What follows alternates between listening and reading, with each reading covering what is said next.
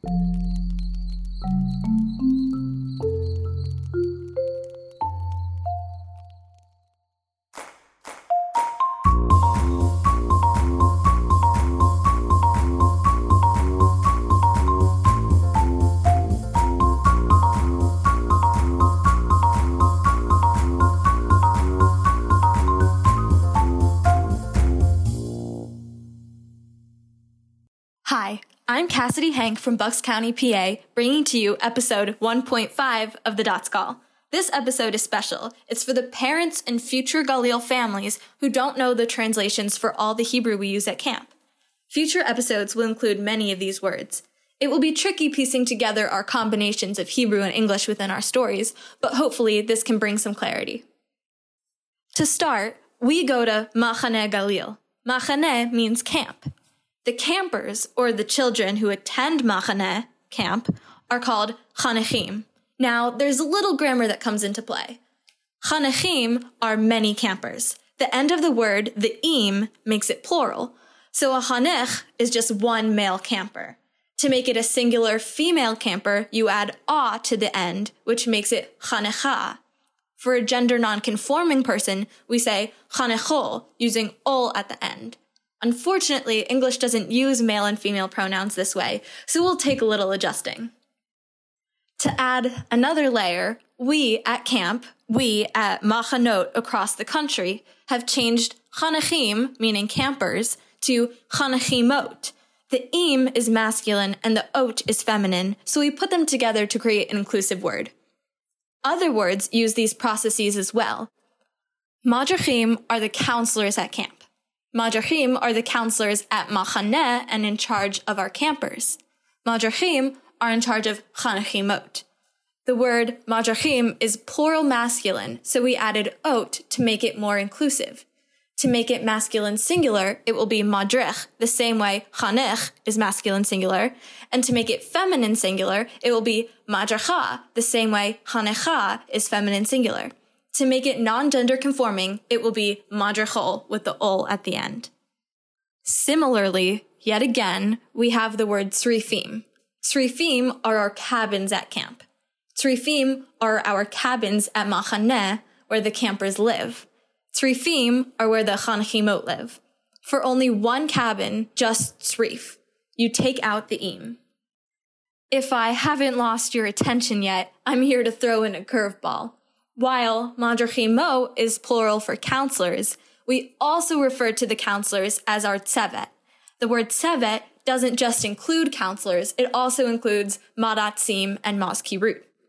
Now, Madatzim are the counselors in training. We are the ones bringing you the dots call. That's where we got the word dots, because we are Madats.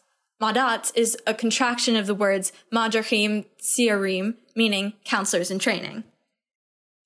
Mazkiru are our summer's youth leadership team, who are kind of like the head honchos.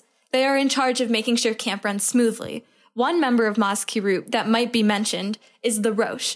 Rosh in Hebrew means head, similar to how Rosh Hashanah means head of the new year.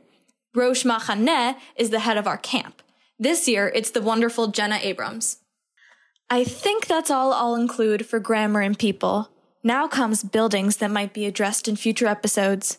Our main building at Machaneh is called the Moadone. It's a new and large building where everyone can hang out, call meetings, or run pulot. Ah, that's another word I need to define. Pulot are important conversations that Sevet run for Chanachimot. These staff-run conversations usually incorporate important current events and or our Habo values. Habo, aka Habonim Dror, is the youth movement that Galil is a part of.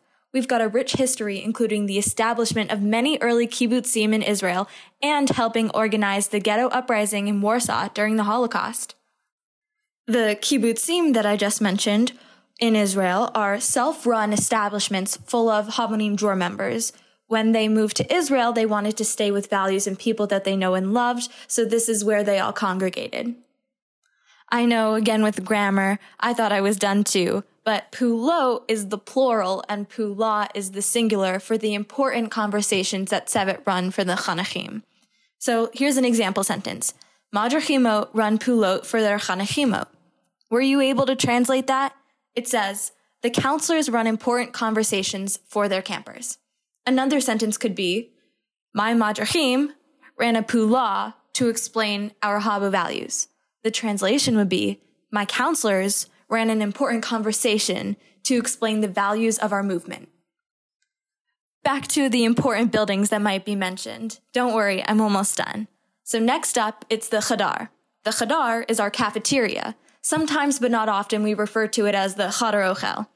Then we have the MARP, which is the nurses' building. The BIC is our communal bathroom building. The Torin is the flagpole. The Gon is the garden. The Beit Sevet is the building that only Sevet can enter. Beit means house, and Sevet being Madrachim, Madat, and Mazkiru, as explained earlier. And finally, the Mir Peset is the porch. The Mir Peset can be a part of any building at Machaneh. Now, I've got one final word for you. Kfutza. Kfutza literally means group in Hebrew, but for us, Kfutza mates are those with whom we travel through our Galil years and the rest of our lives. Our alumni out there have Kfutza mates in their weddings and within their social circles to this day. They're the people in our age group who we saw grow up and helped us grow into ourselves and are probably the most important aspect of camp. I hope this verbal glossary has been somewhat helpful. You can come listen to it anytime to review your words, so when your children are at camp and come home full of stories, you can keep up with the possibly new language. Or if you are considering coming to camp, this is a head start. I'm Cassidy, and I'll be in the next episode of The Dots Call.